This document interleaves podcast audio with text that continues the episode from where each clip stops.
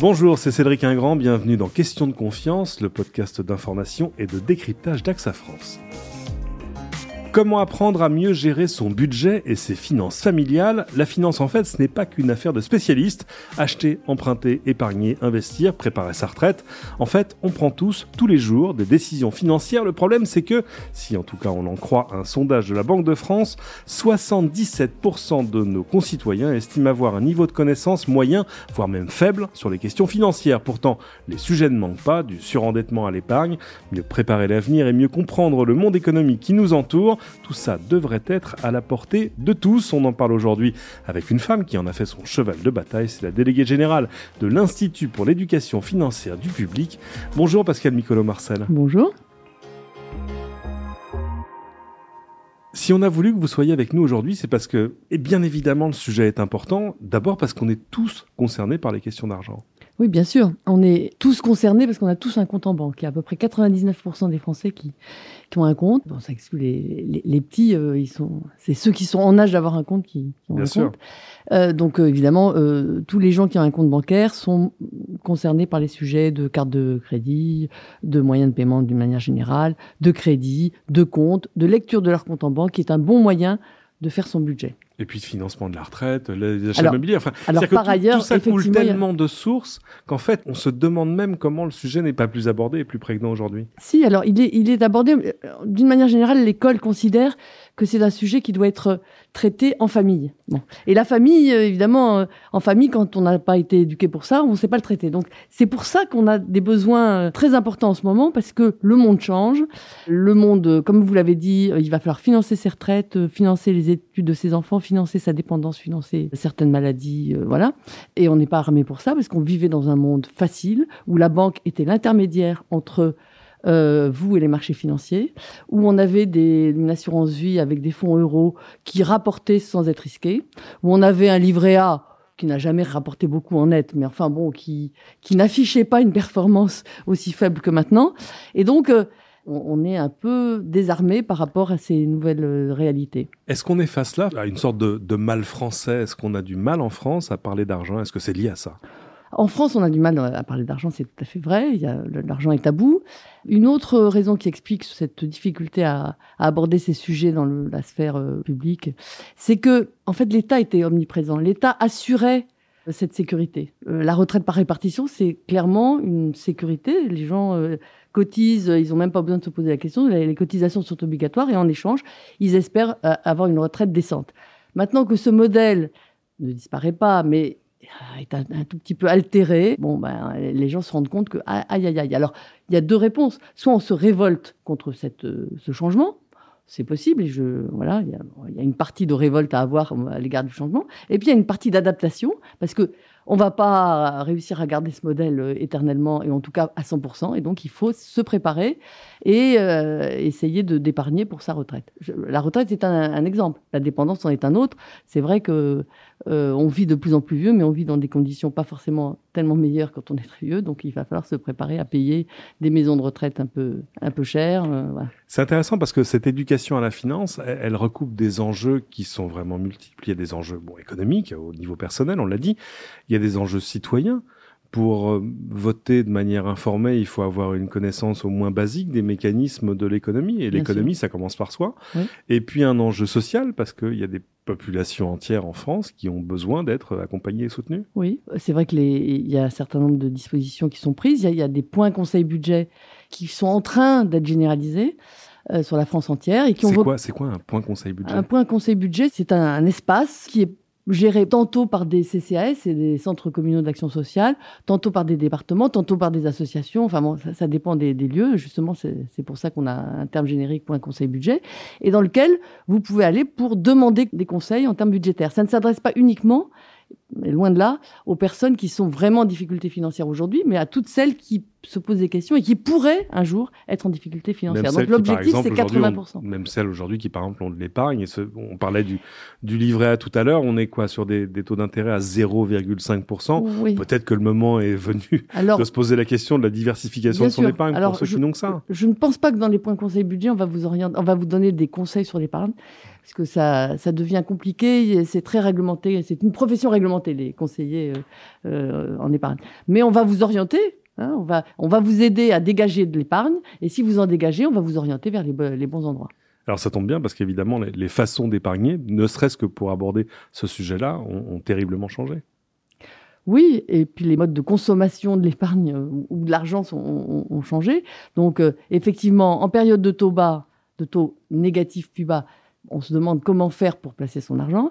Et en période de, crise financière, comment faire même pour dégager de l'épargne. Il faut savoir aussi que les Français utilisent de plus en plus la banque en ligne, euh, même ils, ont des, applications sur leur portable. Et donc, euh, le rapport à sa banque a changé. Vous n'avez plus de conseiller avec qui échanger, plus toujours, plus tout le temps. Et donc, ça, pose un vrai sujet. Autre épargne pour laquelle il n'y a pas de conseil direct, c'est l'épargne salariale qui se développe et qu'on cherche à développer. Ce qui est plutôt une bonne nouvelle. C'est très bien. Mais effectivement, le seul, la seule difficulté de l'épargne salariale, c'est qu'il n'y a pas de conseil possible, puisque l'intermédiaire, la personne qui vous donne euh, accès à cette épargne, c'est l'entreprise. Et il n'est pas question que l'entreprise se transforme en conseiller financier et que le conseiller financier, il est, il est plus loin, il n'a pas accès directement à ses clients.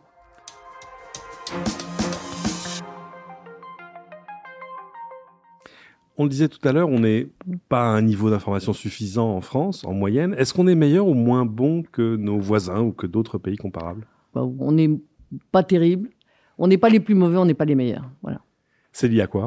Il y a des pays qui, qui, brillent comme des étoiles au ciel. C'est lié au, mode de, de, test aussi de, la capacité.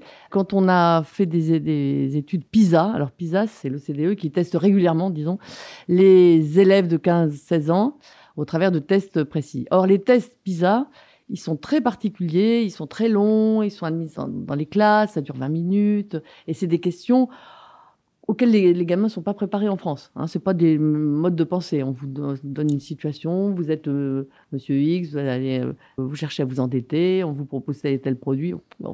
un jeune Français n'est pas, du tout, est pas du tout habitué à ça. Donc c'est normal que ces réponses soient moyennes. Et puis pour les adultes, euh, je ne saurais pas vous dire. Je pense que les, adultes n'ont jamais appris ça en classe. Oui, on le voyait, hein, l'étude de la Banque de France disait 77% des Français estimaient avoir un niveau de connaissance moyen ou faible et 85% des Français n'ont pas bénéficié d'enseignement d'éducation budgétaire et financière. Pourquoi est-ce que tout ça n'est pas enseigné à l'école? Les résistances dont on parlait tout à l'heure. Mhm. Euh, le fait que l'enseignement français est beaucoup plus théorique que pratique. Hein. c'est vrai que dans les pays anglo-saxons où se sont développées les pratiques d'éducation financière, il y a des choses pratiques qui se font en deuxième partie de journée. Quoi. L'après-midi, on fait plutôt des choses pratiques que des choses théoriques. Et du coup, euh, on a un gap à, dépasser. L'économie et les enseignants d'économie sont assez hostiles à tout ce qui est éducation financière. alors, en théorie, euh, pourquoi pas, mais ils, n'aiment pas beaucoup les banques, l'argent, le capitalisme. Bon, voilà. Donc, il va falloir euh, non pas les éduquer à aimer, parce que ça, ils ont tout à fait le droit d'avoir leurs, opinions politiques. Oui, mais, enfin, peu importe. Voilà, mais, voilà. On a tous des finances personnelles, familiales à, gérer, des échéances financières et, des, dangers à prendre de mauvaises décisions. Bien sûr, je pense qu'à titre personnel, ils sont tout à fait prêts à aller sur un site comme le nôtre. Nous avons beaucoup d'enseignants qui fréquentent notre site. Mais de là à dire qu'ils vont eux-mêmes enseigner ça, comme c'est pas dans les programmes, ça vient en plus des programmes. Ils ne sont pas, ils cherchent plus à faire de la macroéconomie que de la microéconomie. Vous savez, il y a des batailles assez, assez rudes. Euh, récemment, je pense que les, enseignants de sciences économiques et sociales ont remporté un petit combat euh, vis-à-vis des, enseignants d'économie-gestion, puisque dans les, thématiques qu'on peut choisir désormais euh, au moment du bac, bah, il y a plus de questions, il y, a plus de sujets de sciences économiques et sociales, ce qui encore une fois est très bien, c'est très bien pour préparer un citoyen, mais en même temps, ce n'est pas pratique. Et nous, notre challenge, notre défi, c'est d'arriver à faire rentrer dans ces disciplines classiques des contenus un peu plus pratiques pour montrer que c'est ça qui va intéresser les jeunes. C'est comme ça les jeunes qui se disent, ou même en maths, qui se disent oh, les maths, j'y comprends rien, si ils comprennent que ça va leur permettre de mieux vivre leur quotidien, ben, ils, vont, ils vont adhérer. On viendra tout à l'heure à des, à des conseils plus pratiques, mais l'effet de tout ça, j'avais deux chiffres moi, qui m'ont frappé en préparant cette émission. près de 60% des personnes interrogées ne maîtrisent pas l'effet de l'inflation sur leur pouvoir d'achat ou, ou, le calcul d'un intérêt sur un placement. Et alors 51% ignorent même la définition d'un crédit renouvelable alors que voilà quelque chose qui vous guette à chaque coin de rue dès que vous entrez dans un magasin et qu'on vous propose une carte de fidélité. Nous sommes d'accord. Oui, oui. Mais bon, il faut se méfier un peu des définitions et des, sondages qui sont réalisés euh, par Internet, je pense. Mais enfin, vous savez, quand vous arrivez à, la cinquantième question, parce que c'est un sondage de 80 questions, quand vous arrivez à la cinquantième question et qu'on vous propose trois définitions du crédit renouvelable qui sont relativement proches, voilà, pour euh, jauger le niveau d'éducation financière, il faut faire attention à la proximité des réponses. Si les réponses sont trop proches, vous allez avoir des mauvais résultats. Si les questions sont très diversifiées, vous aurez des meilleurs résultats. Bien, c'est donc pour ça que vous êtes là. Vous êtes là pour euh, éduquer les masses, j'ai envie de dire, comme, on, disait avant. Euh, quelles sont les, les actions aujourd'hui qui existent justement pour encourager l'éducation financière? Là, je parle pas de l'école, je parle vraiment de la population, les adultes, le consommateur citoyen. Alors, il y a une, une stratégie nationale qui a été lancée en, 2016 à l'initiative du ministre de, de l'économie et des finances. Et donc, l'opérateur de cette stratégie nationale, c'est la Banque de France, qui est donc le, le chef d'orchestre euh, d'une stratégie qui est mise en œuvre par différentes parties prenantes il y a beaucoup d'associations, il y a d'autres ministères, le ministère de l'Éducation nationale, voilà. Donc ça, c'est un grand pas en avant, parce que nous, on a été une espèce d'embryon, nous, à la Finance pour tous, d'embryon de cette euh, stratégie, puisqu'on réunissait autour de euh, bah, différents partenaires publics et privés pour faire de l'éducation financière, mais on avait forcément, étant une petite association, on n'avait pas la légitimité absolue pour représenter les pouvoirs publics. Donc les pouvoirs publics se sont emparés du sujet et ont décidé qu'il fallait une vraie stratégie, ce qui est recommandé généralement par l'OCDE. Alors évidemment, vous avez mis entre autres en ligne euh, beaucoup de, de, de contenu euh, informationnel, de formation, de conseils, etc. etc. Mhm. il y a quand même des, des, outils pédagogiques qui ont été créés euh, spécifiquement pour, pour ces usages-là?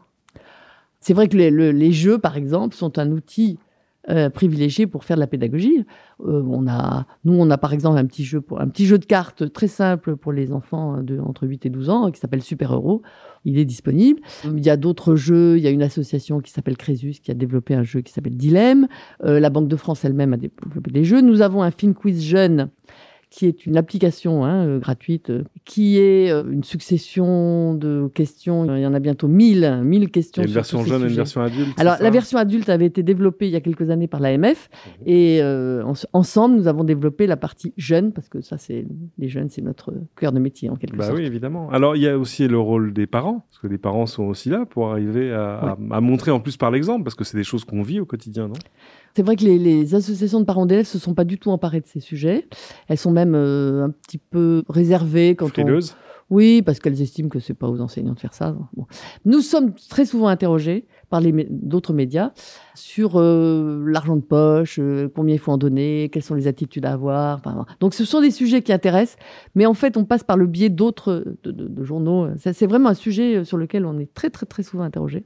Donc, euh, Je vous ferai le quiz tout à l'heure des trois choses qu'il faut faire pour ses finances personnelles, mais sur le, le, rôle précieux donc des, des parents dans l'éducation financière, quel type de conseils ils peuvent donner à leurs enfants?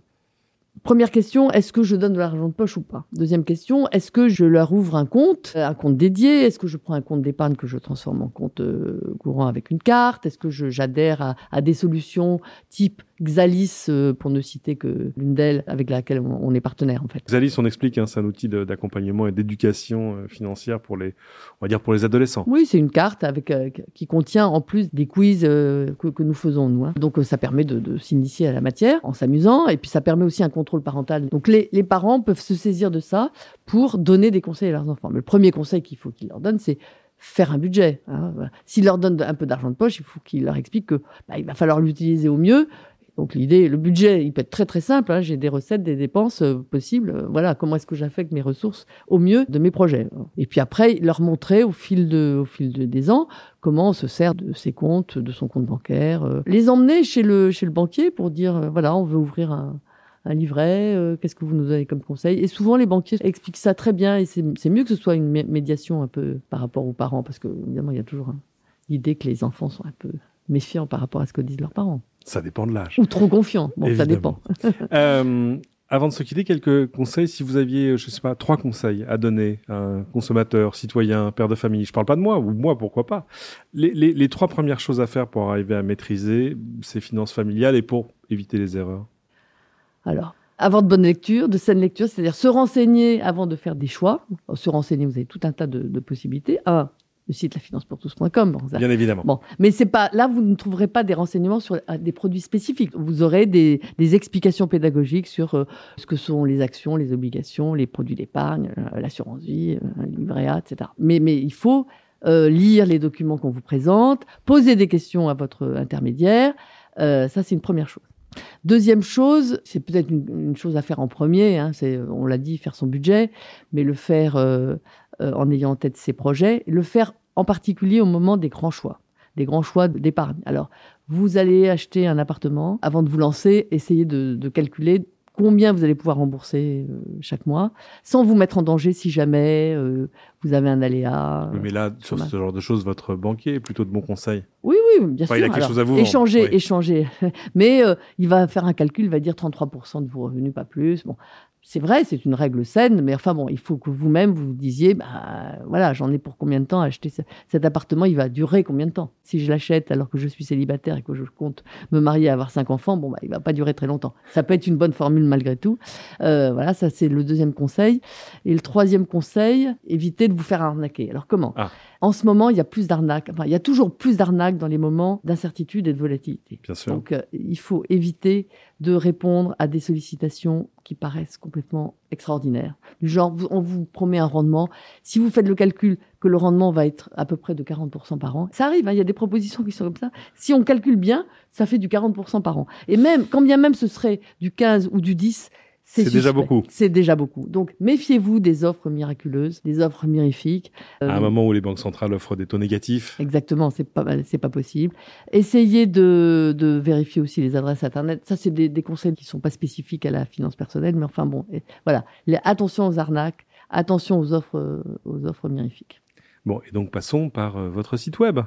Ah bah oui, là, ça c'est. Je fais la promotion de ce site, mais c'est un site euh, totalement indépendant, totalement gratuit bien sûr, et qui ne prend pas parti et qui essaye quand même de, de décortiquer les sujets suffisamment pour... Ce ne sont pas juste des fiches cuisine, nous avons des choses très simples et très pratiques, mais en même temps, nous essayons de, décrypter l'actualité, nous le faisons tout le temps, et d'aller au fond des choses pour que les choses soient bien claires, mais, mais en même temps à la portée de tous.